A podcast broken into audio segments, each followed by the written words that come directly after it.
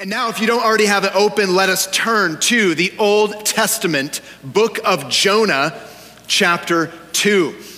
You can download a Bible app or you can follow the scripture on the screen. This morning, we're continuing our series through the book of Jonah that we are calling Rediscovering God. Why? Because Jonah is a prophet in ancient Israel who was raised with the knowledge of God, but who turns out to have created a God of his own making. He needed to be retaught who God truly was and who he truly was. And his prayer from chapter two in the depths of despair becomes our lesson. And through it, we learn about the grace of God and the difference it makes in our lives. Let's read the text together and I'll lead us in a prayer. Let me read Jonah chapter 2. From the inside of the fish, Jonah prayed to the Lord his God. He said, In my distress, I called to the Lord, and he answered me. From the deep in the realm of the dead, I called for help, and you listened to my cry. You hurled me into the depths, into the very heart of the seas, and the currents swirled about me, and all your waves and breakers swept over me. I said, I've been banished from your sight. Yet I will look again toward your holy temple.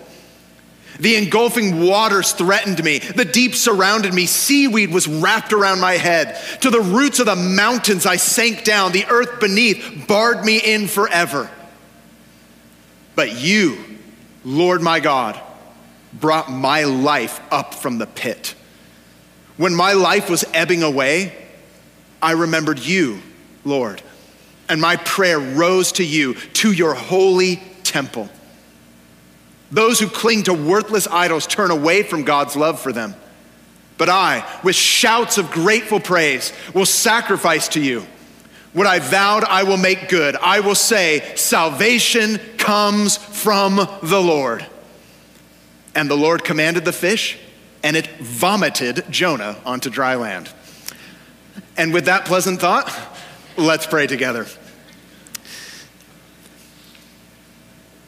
Heavenly Father, we pray this morning that grace would not be just an abstract idea or a concept or just a word that we casually use. But we pray that grace would be a life changing reality for our hearts. Pray that we would be people who are constantly reliant on your goodness and grace.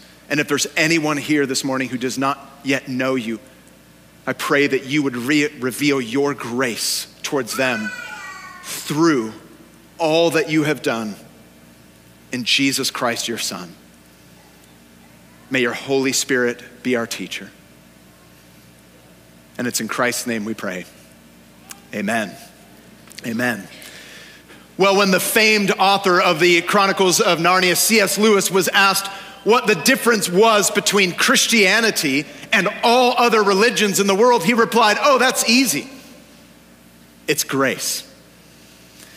Indeed, there are estimated 4,200 religions in the world, and the difference between Christianity and all the rest can be summarized in that one little word the word grace, of course, is used widely by Christians as kind of a shorthand way to describe how God works in our lives.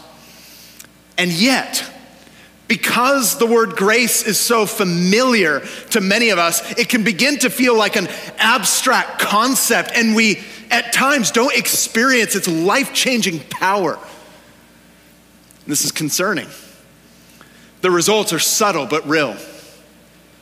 Some of us, we, we serve and we're involved in the church, but oftentimes with, with little joy and maybe with a lot of irritation. We're just frustrated. People in the church overly frustrated with the, the people around us and with our circumstance in life and maybe with what's happening in the church. Others of you might be struggling and wrestling, maybe some of you even with addictions, and you just thought going to church and following some guidelines was gonna do the trick, but you still find yourself sinking. Maybe others still, your growth is plateaued. You just feel it. You feel dry. I know I've been there many times. Or perhaps you're here with us this morning or joining us online and you're not yet a Christian and you wonder, how is change even possible? I've tried all these things and yet I don't experience inside out change. Is there hope? Yes. What we need is an education in grace. In fact, we're told in the New Testament that grace becomes our teacher. Notice what the Apostle Paul says in Titus chapter 2 says, For the grace of God has appeared that offers salvation to all people. It teaches us to say no to ungodliness and worldly passions and to live self controlled, upright, and godly lives in this present age. And an education is exactly what Jonah got in the belly of a great fish. And that is why one of the great preachers from the 19th century, Charles Spurgeon, referred to the belly of the fish as God's college for Jonah. It's the place where Jonah finally learned what he needed to learn. It's where he got his education in grace. Jonah is a prophet in ancient Israel. His role was to represent God to his people. But when God called him to preach a message of mercy to his enemies, he ran in the opposite direction. He ran from God. And it took a storm to stop him. But it was there on the seas that as he recognized his sin, he took responsibility for his sin and he told the sailors of his ship to throw him into the sea. But instead of entering his doom, he unknowingly enrolled into God's college. God provided a great fish to preserve his life, and it was there that he learned his most valuable lesson. So, here in chapter 2, God shows grace to Jonah in three ways by hearing his prayer, by saving him from death, and by sending him back out on mission. And I want to say to us this morning, friends, that there are three lessons of grace, and I want us all to take them to heart. So, what is it that Jonah learns in the belly of that fish, and what does it teach us about grace? Well, the first lesson is this grace surprises us. How? How is God's grace and favor surprising to Jonah, and why should it be surprising to us? Well, if you think about it, there's actually two ways in which grace surprises Jonah and two ways in which grace should surprise us. First, grace arrives in desperate places. Because let's be honest, the last place that you would expect to see the grace of God at work is in the depths of the seas. And yet, God provided this great fish to preserve the life of this rebellious prophet. And it's actually in this place, as desperate and as difficult as it may have been, that it absolutely became formative for Jonah. It's where he got his education. Look at, what his, look at his prayer in verse 2 of chapter 2. From inside the fish. This is where he learned his lesson. Maybe you could underline or, or highlight that particular phrase because oftentimes we think that the lessons that we really need to learn can only be lessons learned in the valley of prosperity and goodness and when things are going really, really well. And yet with Jonah, it was the exact opposite. And yet, there, even still, he was able to experience the grace of God. This is good news, friends. It was there from inside the fish, not from like his holiday on the beach back in the land of Israel. It was from inside the fish that Jonah prayed to the Lord his God. Verse 2, he said, In my distress, I called to the Lord and he answered me. From deep in the realm of the dead, I called for help and you listened to my cry. God orchestrated this circumstance to teach Jonah what he truly needed to learn. And as much as I do not like to admit it, In fact, I actually hate it. Some of the greatest lessons that I have learned have come through the greatest hardships. Nobody says amen to that. We usually don't clap. We're like, yeah! Like, that's not fun.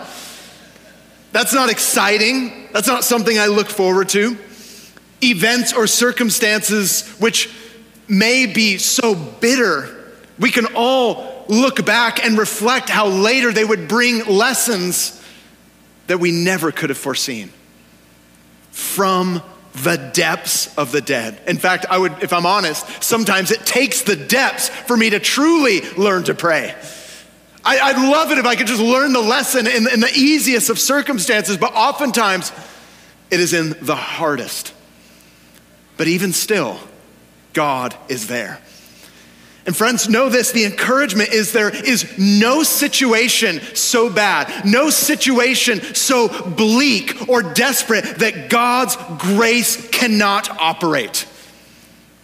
I say this because some of you this morning may feel that your circumstance right now is a mess. And maybe it's actually due to some of your very own choices. Maybe you're just wallowing in some of the consequences of your own sin or your own bad decisions, or you've run so far from God and you just think that I'm in so deep, there's no way that God's grace could meet me here. I've made too many mistakes. I've screwed it up too many times. There's no way, surely, there's no way that God's grace could meet me here. If that's you, you need to hear this. The good news is that the grace of God turns places of desperation into places of deliverance. You think you have it bad? Look at Jonah. He's literally in a fish at the bottom of the sea. That's terrible. I don't know how bad your situation is, but I don't know if you want to compare and contrast to Jonah, but that's pretty bad in my estimation. It's like the worst case scenario. He calls it the depths of the dead in his prayer. And yet it was in that very place that God appointed that he learned this greatest of lessons. It's what some writers call God's severe mercies. Situations or circumstances that he allows into our lives that, though difficult, actually teach us and yield some of the greatest fruit we could ever possibly imagine. If that's you, you need to know that God's grace turns these places of desperation into places of deliverance. But this chapter is not only about how grace can arrive in desperate places, more importantly, notice grace arrives for desperate people.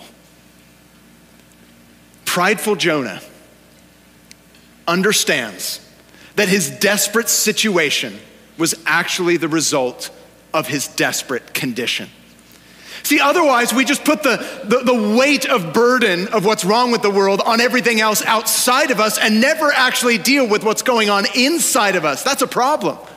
Because the most dangerous thing in the world is not simply what happens outside, it's actually what's happening on the inside. And Jonah recognizes this. He acknowledges that the events of the storms were actually God's righteous response to his sin. Notice in verse 3, he says, You, Lord, hurled me into the depths, into the very heart of the seas, and the currents swirled about me, and all your waves and breakers swept over me.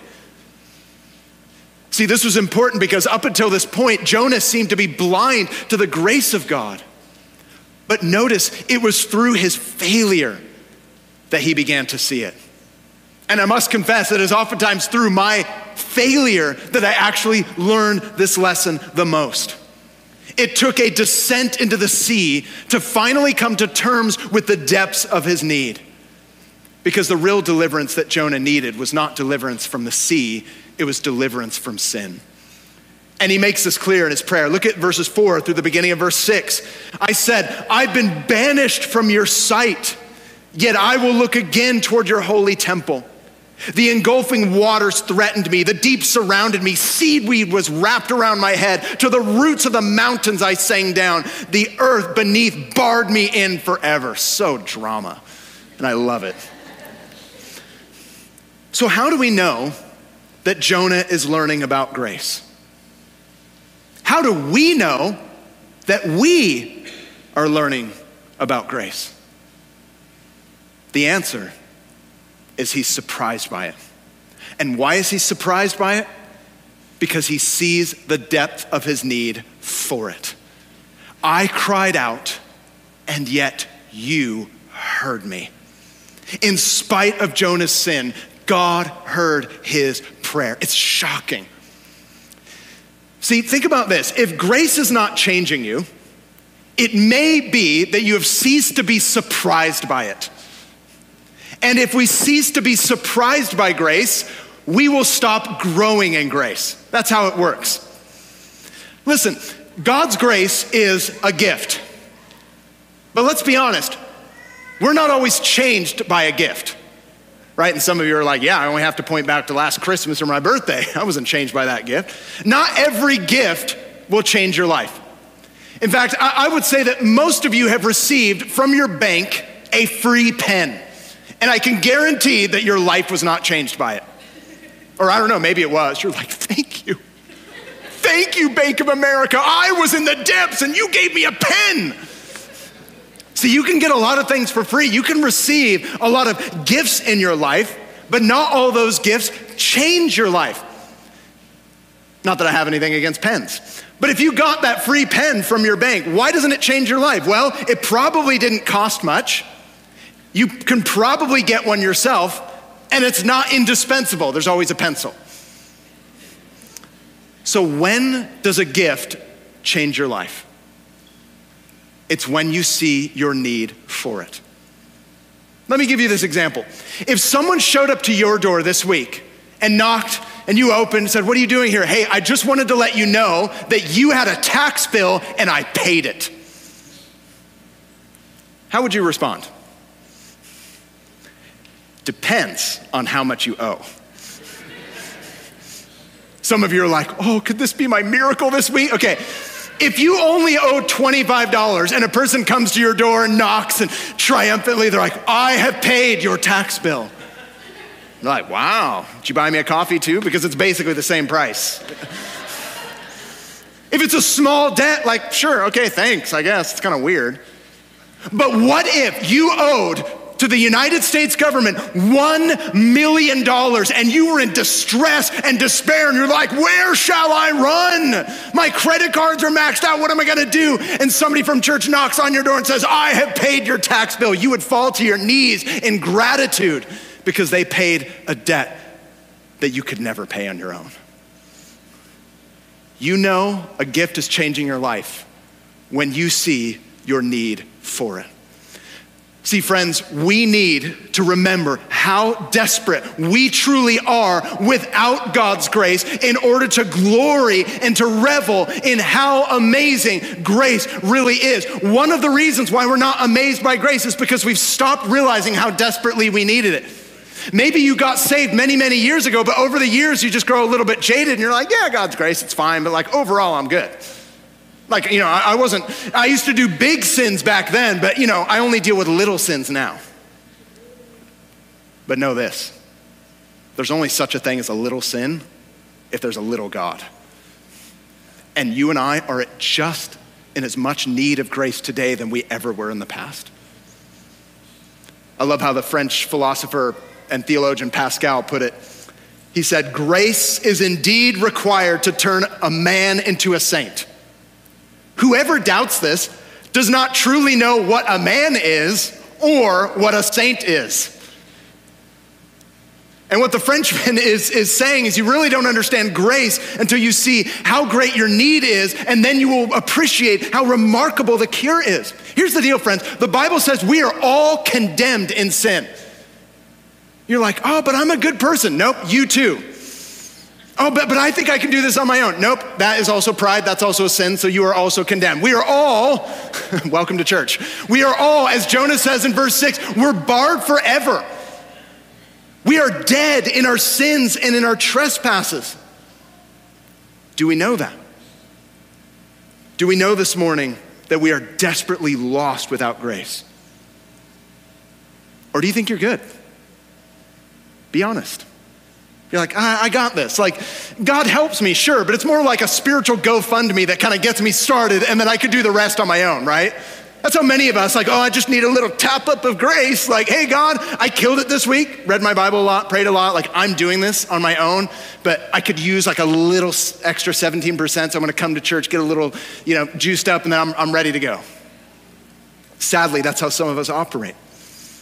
But we need to be reminded again and again. And sometimes it takes difficult circumstances. Sometimes it's in the midst of our failure that we really show what we believe about grace. Listen, how do you respond when you fail? I'll tell you how I respond. When I fail, I beat myself up. Because somehow, in beating myself up, I think that I can like earn or cleanse myself. But in that moment, it shows I'm not really resting in the grace of God. I'm not really that desperate because I've taken matters into my own hand.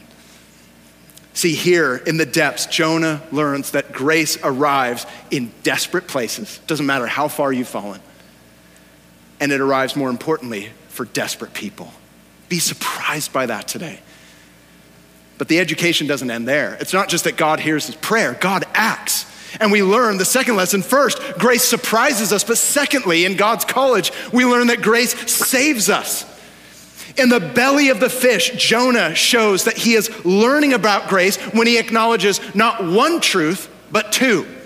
First, that he has sinned. But second, that he cannot fix it. And I can't tell you how important that second point is.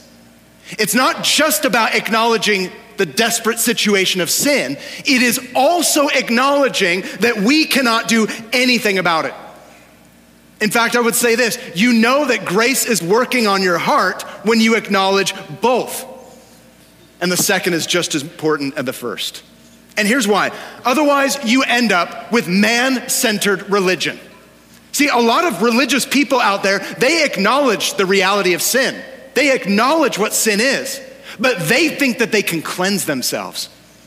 So you might be thinking, oh, the, our nation's greatest need is to acknowledge their sin. Yes, but it doesn't stop there. We also need to acknowledge that we cannot clean ourselves. We also need to acknowledge that we cannot save ourselves. Notice, as he confesses his despair to a gracious God, where does he look for deliverance? He says in the end of verse 6 But you, Lord my God, you brought my life up from the pit. This is so key because we live in a culture of false saviors. And one of those false saviors is myself or yourself. We are constantly told, like, whatever problem you have, you can fix it. You can save yourself. And then we post that, like, I saved myself, everyone. We post it on all of our socials, and everyone's like, yes, you did it. Like, I've got this. But here, Jonah realizes he cannot save himself we must realize not only that there is the problem of sin, but I cannot solve it. I cannot cleanse myself of it. Otherwise, you're just going to end up as a religious person, pointing out sin everywhere, even within yourself, and never being able to do a thing about it while deceiving yourself that you are through your good works. That's the reality. But here, Jonah allows that desperation to cause him to not turn inward, but upward. And that's when you know the Holy Spirit is at work in your life. And here's the good news not only does he acknowledge his sin, not only does he acknowledge that he can't do anything about it, but he is absolutely confident that God can. I was once told by, uh, in, in, in, in a great book that the gospel is the best news ever, followed by the worst news possible. That's when you know you're really getting the good news. Is it follow the worst news possible is you're dead in sins, you can do nothing about it. But the good news is God has acted. So, what's the reason that Jonah could be so confident, even in this Old Testament prayer? What is the reason a sinner could be so confident? I want you to notice in Jonah's prayer, he refers not once, but twice to the temple. Earlier in verse 4, he said that's where he was going to look in his prayer. And the temple is what gave him confidence. Look at verse 7. When my life was ebbing away, I remembered you, Lord, and my prayer rose to you, to your holy temple. Why the temple? And what on earth does this have to do with our confidence? Well, the answer is this because the temple in the Old Testament is the place where sacrifices were made for sin. How could sinful people be brought near to a holy God. The temple wasn't created for God per se, it was created for man.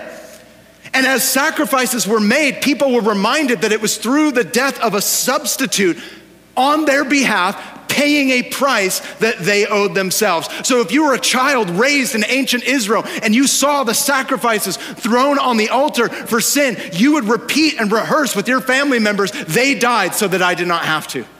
They died so that I did not have to. You would learn the power of a substitute. And as Christians, we look forward to what the temple was pointing to all along, and that is Jesus Christ, the Son of God who came into our world and he lived the perfect life. And when he went to the cross 2,000 years ago and was crucified, he absorbed the debt that we owed on our behalf so that we might be saved, so that we might be made new, so that we might be accepted.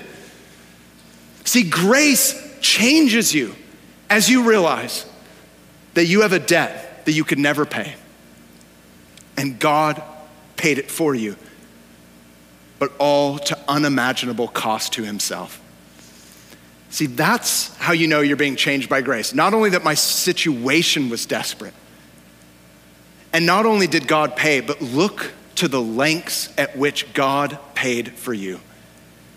It was at unimaginable cost to himself when he went to the cross so that you and I could be set free. And so it is often in a desperate place where we learn what we truly need to learn that we cannot, that no one else can meet that need and only God can provide it.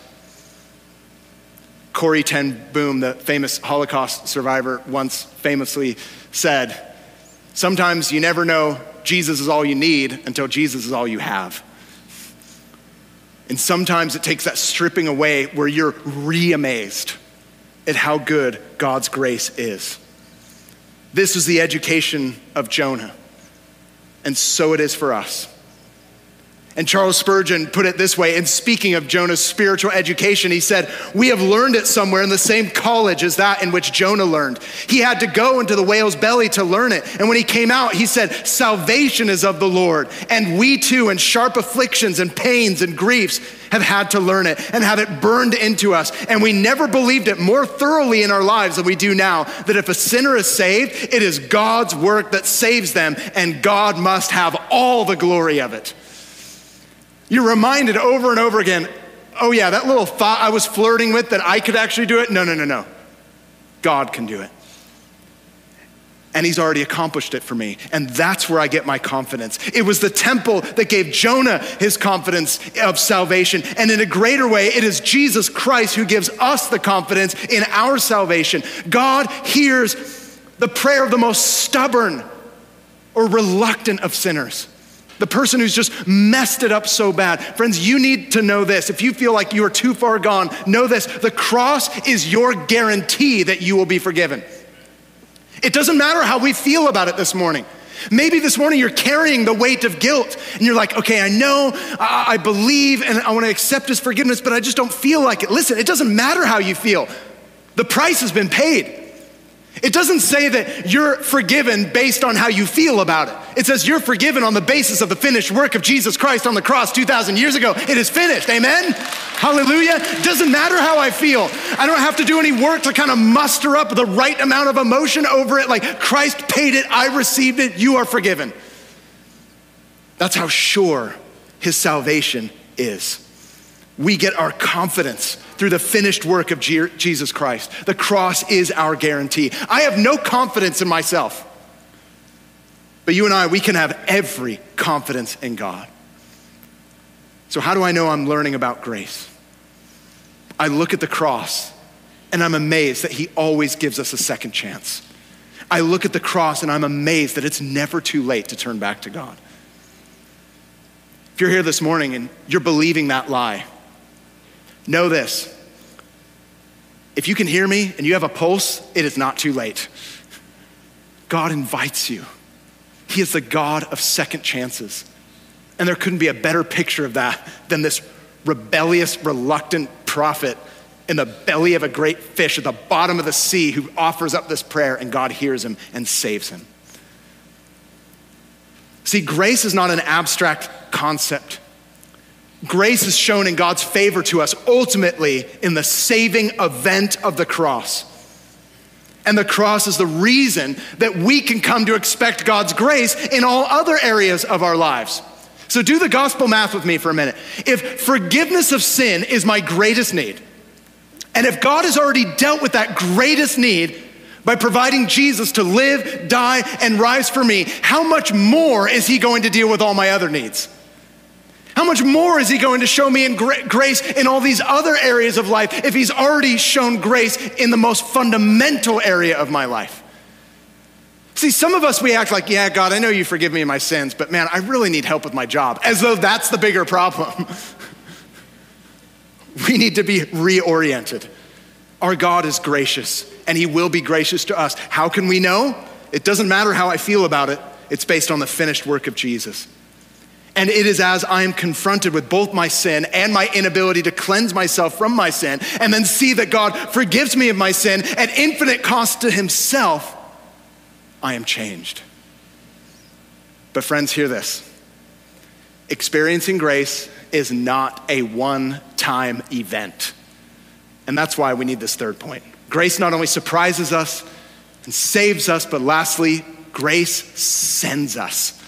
Grace is what sends us out in life. It is on the basis of knowing the surprising saving grace that Jonah begins now to dedicate himself to the work of God. Look at verse 8 and 9. Those who cling to worthless idols turn away from God's love for them. But I, with shouts of grateful praise, will sacrifice to you. What I have vowed, I will make good. I will say, Salvation comes from the Lord. And so at the end of this prayer, at the end of this chapter, there's a climax when he speaks of God's grace. That key word, love, in Hebrew is sometimes translated steadfast love or grace. And it is seeing God's grace in salvation that motivates him for mission. And by the grace of God, Jonah is sent. Verse 10 And the Lord commanded the fish, and it vomited Jonah onto dry land. I love the language there. It's messy. Don't sanitize it, it's disgusting. It was messy. But even there, as he thinks about his salvation and God's mission, he acknowledges something that will hinder people from receiving grace. Did you see that? Worthless idols in verse 8. Worthless idols. What is an idol? An idol is anything that we substitute for God. It's anything that we go to to get what we can only and truly get from God. It doesn't have to be bad things, it can be. It can also be good things. It can be your family, it can be a loved one, it could be a romantic interest, it could be your career, it could be your job, it could be money. Whatever it is that you're functionally running to is like, yeah, I know God's giving me this, but what I really need is this, and this person or this thing can give it to me. That's an idol. And they blind us to our need for grace. They never provide what they're gonna promise, and they stop us from repenting. And that's why it should be alarming for us. Or to put it another way, idols block you from receiving grace. Why? Because you're looking somewhere else for it. And so the big question is this Will Jonah continue to learn the lessons of grace? Or, as he does the work, will he forget? And here's where the story of Jonah can be a little bit sobering despite his declaration of salvation, it only takes two chapters before he relapses into anger, pride, and bitterness. Because as we'll learn, once he goes to this wicked city of Nineveh and he preaches and sees how God sends grace to those people, he's furious. He explodes. He, he's dissatisfied with God. Why? Because even though he condemned the idols of others, he did not notice the idols that he had himself. Even while he was condemning the idols of Nineveh, he did not acknowledge the idol in his own heart, his own pride, his own self righteousness, his own ego. And that is what blinded him to his need for the grace of God. And so we see that Jonah's repentance is only partial. Despite this breakthrough that he experiences here, we learn that grace does not continue to be Jonah's teacher. And the question we should ask is where might this be true for us? It's a hard question, but it's a necessary question. After all, one of the commentators I read this week says, All of us are more like Jonah than we are different from Jonah. Idols will blind us. They will keep us from learning from and leaning upon the grace of God. In fact, we see this warning in the New Testament. Hebrews chapter 12, verse 15 says, See to it that no one falls short of the grace of God, and that no root of bitterness springs up to cause trouble and defile many. We don't want to fall short of the grace of God. And I hope that's a, sobering warning in a good way, that, that it would wake us up. But now we might be saying, well, wait a minute, I, I don't want that to happen. How do I fall short of the grace of God? The answer is simple you fall short of the grace of God by not receiving it. It's not based on like a work that you do. It's not because you weren't a good enough person this week. That's not it. We only fall short of the grace of God when we stop receiving it. To put it another way, if someone falls short of the grace of God, it's not because it wasn't available, it's because they wouldn't receive it. See, friends, God has made His grace abundantly available for me and for every single one of you. And our encouragement today is to be continually reliant and dependent on the grace of God. It's not a one time event, it is a lifestyle. And here's why this matters for us as a church. Many Christians believe they are saved by grace, but they think they're sanctified by works. Many people say, Oh, yes, I know Jesus saved me from my old life, but now I am going to change myself and transform myself by all the effort that I have within myself. And if that happens, you will end up becoming harsh with other people. You will end up becoming legalistic, a little bit self righteous, and you'll just look down your nose at all the other Christians who aren't working as hard as you. You're like, well, I'm just grieved by Reality Ventura. I mean, when I look at the effort that I put into my spiritual life and I do my 27 and a half Bible chapter reading each morning, every day, I'm just concerned about my brothers and sisters who read a devotion in the morning as if you think that's going to sanctify you. I thank God I'm not like them. In fact, I'm very confident of the spiritual life that I've endeavored to craft and build and curate. Friends, that is such a lie. It is such a lie. You are not only saved by grace, you are sanctified by grace. And when you die and you breathe your last and you stand before the presence of the risen Jesus in his new creation, you will be saying, I'm here by grace and nothing but grace. Right? You're not going to get to heaven and be like, I did it. And the angels are like, You did it. Yeah, get it. Get in those pearly gates. you did it. That's not going to happen. It is by grace. That's why people who will understand the nature of sin, understanding the cost to God, and understanding His love and His acceptance and His power and the Holy Spirit sent into our lives are the ones who say, It is grace and nothing but grace that keeps me going. Grace is not only about how you start, grace is about how you continue. And if we are going to reflect the grace of God, we must be constantly reliant on the grace of God. Amen? After all, it's hard to give away what you don't have, right? It's hard to give away, it's hard to reflect what you do not receive. I remember I've been reflecting on uh, my first job as my kids are getting older and we're talking about like their first job and all that. I reflect as a classic dad. I remember my first job back when minimum wage was a cool 425. Anyone remember those days? Oh, those were hard times. And I got my job at 15 and a half because that's when I could get my permit. And I worked at a small restaurant in my town in Northern California. And they served amazing food, and I had to wash the dishes and serve the food. I was doing like both jobs, but here's the catch my employee was kind of a jerk and didn't give me an employee meal.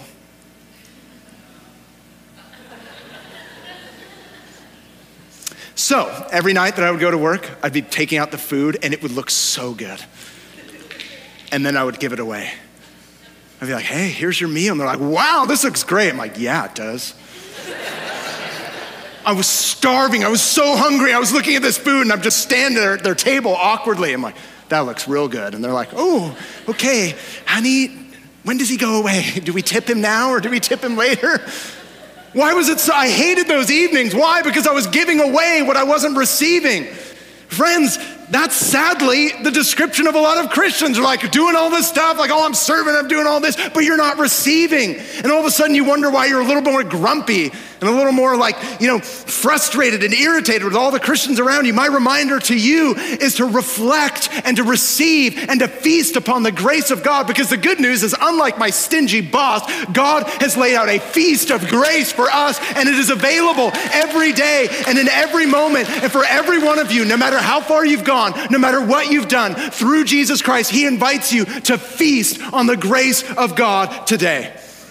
Think about what this means. Grace means for you today that the pressure to perform is off.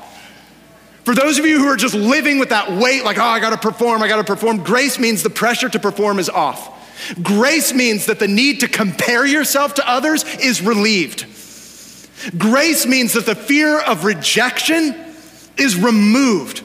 Grace means the weight of guilt is lifted. Grace means the lack of motivation is reversed. Grace means the search for your acceptance is over. Grace means your longing for security is fulfilled. Grace means that you are accepted, you are empowered, and you are sent with the power of the Holy Spirit. Because know this in the Bible, grace is not a thing that could run out.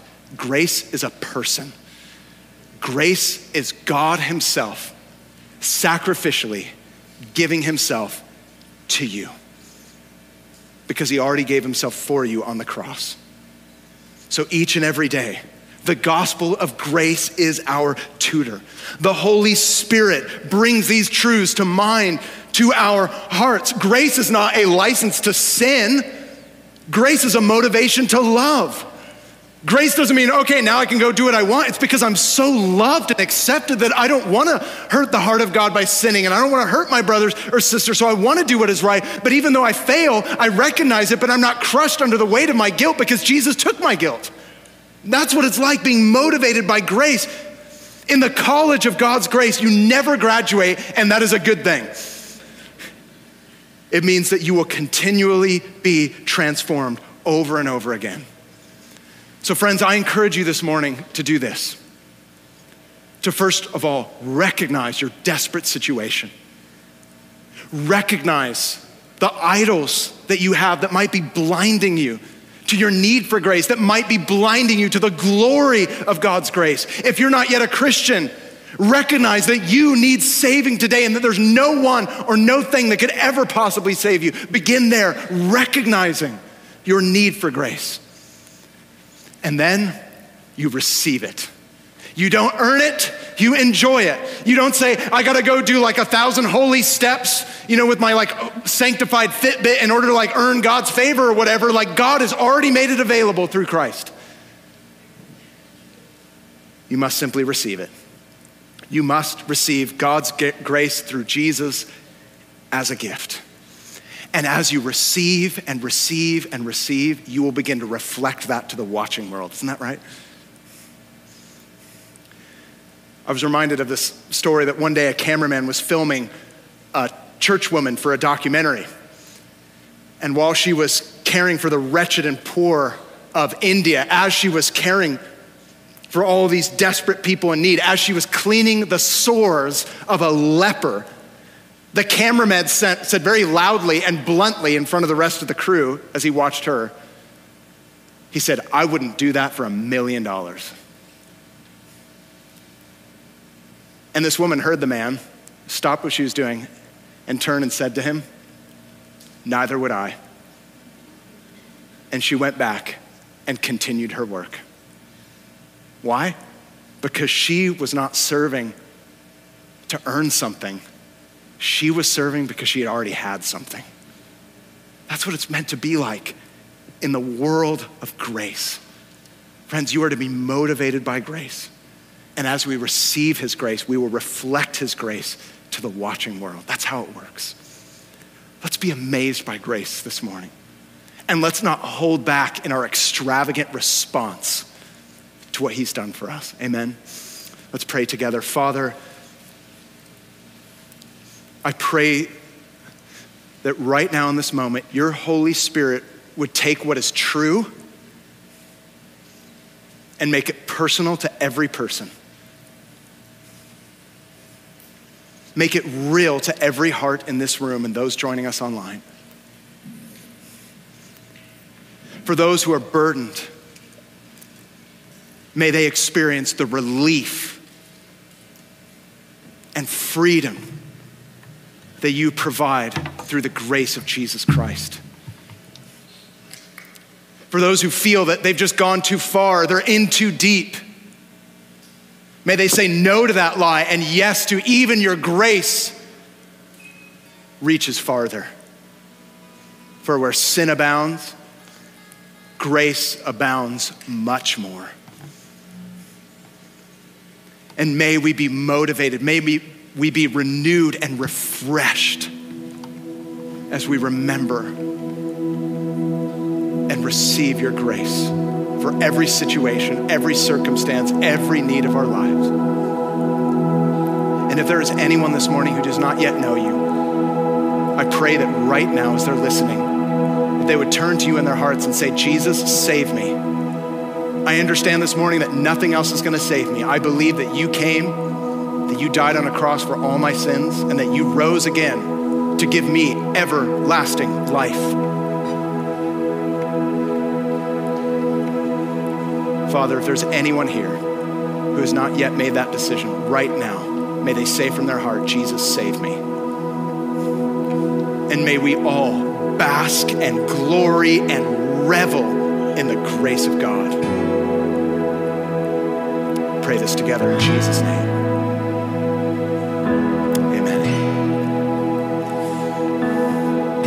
Friends, we have this moment right now, and it's an important moment because it's the moment we respond to the grace of God. We respond to his unmerited favor. We respond to his love that he pursued you, that he loves you, that he rescues you, that he lifts you up out of the horrible pit. And so there's several ways in which we can do that before we get on with our plans and think about what we're going to barbecue later, whatever. This is your moment. In a moment, there's to be men and women to my right and to my left. They're wearing the lanyards. They're part of our prayer ministry, and they're here to pray with you and for you. And I want to encourage you to come up and to receive prayer. Where is it that you need a fresh experience of grace in your life? Come up and pray. Stand up, walk through the aisles, doesn't matter, nobody cares, right? This is church.